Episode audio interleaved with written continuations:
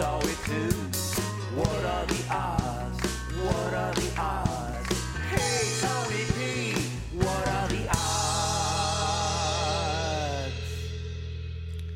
Beat a bow. What is going on? Man, that was loud. I'm excited. I don't know why. I guess um I made a, I did a show last week, right? I don't know, man. I'm just excited to be here. Got a little bit of sleep, made some lunch, having a good day. And and and when I'm having a good day, I like to share it with you folks. You've you've if you listen, you've seen me here not having a good day, or you've heard me here, where I'm like, man, stupid, weird news. But that's not today. Today we're doing all right. Oh man, you know what I did this weekend? I went to my first uh Circus Soleil show.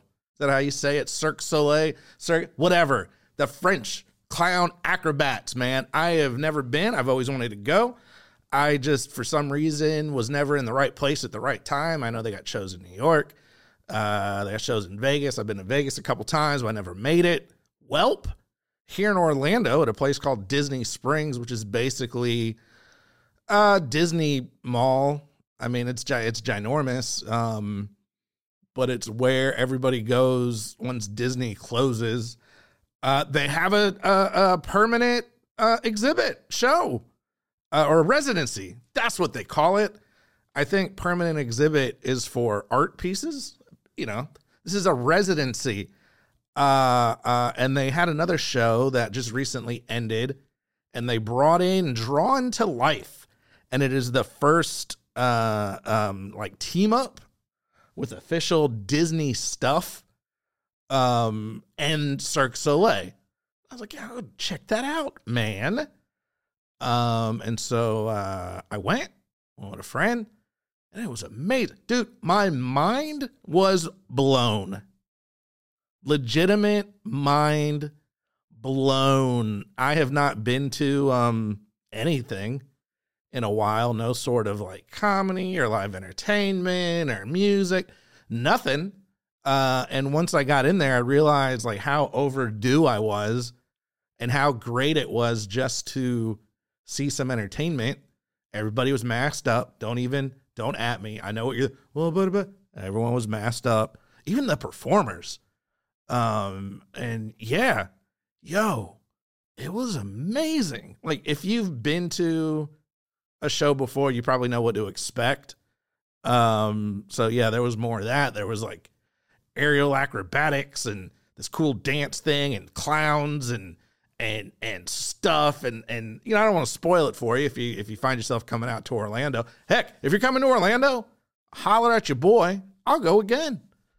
Um but it was basically like wrapped around, you know, a bunch of acrobatics and clown stuff wrapped around this Disney story of an artist who was drawing some stuff and completing some work of her dad and how the the the creatively motivated, which was all up my alley. I was all in 100%. Like again, if you know me, normally I'm like, all right, whatever, like kind of a passive observer. Man, I was in. I was in in it. Like, man, it was a good time. It, it, it was super amazing. The um you know, there's a huge, a ton of people that put on that show. There's a lot of behind the scenes folks and tech folks, and all that stuff was awesome. And then there's the like front of the stage performers. You got some people doing some crazy stuff, man. I was stressed, stressed out. You're like, are they gonna fall? What is going on? How do they do this? So yeah, I don't know. This is the uh, I'm not sponsored, um, but if if Disney Drawn to Life Circus Soleil wants to uh, sponsor me, sure. It has nothing to do with weird news at all, but uh, that was just that was my my weekend, so I thought I would share. Before I went out, I did get a fresh haircut. If you're watching the video, you're like, what hair? Exactly. Because it was a fresh cut. The little bit that I still have, I like to shave it off, uh, keep it clean, keep it fresh, looking smooth. And uh, I did that. So why am I talking about haircuts? Well, it's a really bad transition into this week's story. Move aside curtains. Ew, what? And make way for the mullet. The new must have haircut for Britain's private school boys. That's a weird group right there. For, what are curtains? Is that a hair thing? I was a little confused. I still am. Um, but yeah, Britain private school. Let me tell you, man, I had a friend who uh, was British. He still is actually. Uh, those yeah, those British dudes are weird, man. I don't know. Uh, he doesn't listen to this, so I can talk about him. Dubbed the haircut of the year by i-D, whatever that is, the much maligned trim has been cropping up on various mullets of Instagram pages. Starter pack memes, I can only assume are funny to people with the ability to understand a school's Latin motto, and of course, private school TikTok parodies. I think this is from Vice. I was like, wow, this is an awfully creative written article. But yeah, Vice is trying to uh, be funny. When Zachary, a 17 year old boarder at an all boys school in Kent, asked his friend to cut him a mullet, he wasn't concerned with how professional it looked or even whether it looked good or bad. Instead, his goal was simply a filthy mullet. In other words, a thick mullet with no blending and preferably a V shape. I have no idea. I've, y'all, there's a lot of things I can say I've done so far on my time on this earth, but I have never had a mullet. And I those days are behind me. So I can I will never have a mullet. And I'm proud of that. Uh, but anyway, this kid's inspiration stemmed from the fact that it's a funny haircut and I had a rugby game. Okay. I guess, you know, a lot of people will do like a mohawk or a faux hawk or something for sports. Um, I just don't keep up with young white kids' hairstyles, man. Is this a thing again? There is. I did do a story a while ago where it was like the U.S. Children's Mullet Championships or something. So I don't know. It's maybe it's a thing. Sammy, uh, this is the same kid? No, different kid. That was Zachary. This is Sammy, a 17 year old boarder. I always think of collies. A 17 year old boarder at a mixed school. Damn, that's racist. In Warwickshire, described his current haircut as a five on top, three on the sides, and long in the back. He decided to take the mullet route because he thought it was a bit of a joke haircut. Everybody know, y'all, the mullet is such an old, like it was a, I feel like a Southern thing for a while.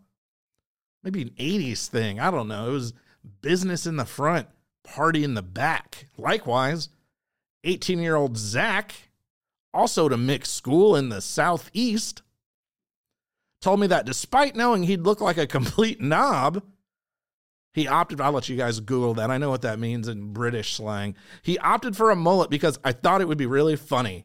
I saw a bunch of rugby players get it, and I was like, why not? Well, it's because they're rugby players and they can probably like beat up anybody that's making fun of them. So the mullet is popular because it looks funny, as good a reason as any, I suppose. But there are plenty of funny looking haircuts. The bowl, or the O2 Ronaldo. I have I know who Ronaldo is, soccer player. I have no idea what he was rocking in O2.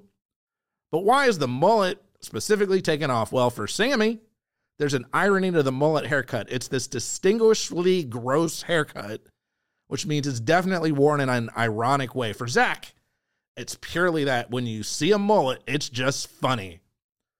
So that's it. There's this long article about these these boys. It's just kind of funny, huh? Jemima Bradley, who goes by at Mullet Baby on Instagram. And that's uh, uh, two Y's, by the way. M U L L E T B A B Y Y. Apparently, Mullet Baby, one Y was already taken.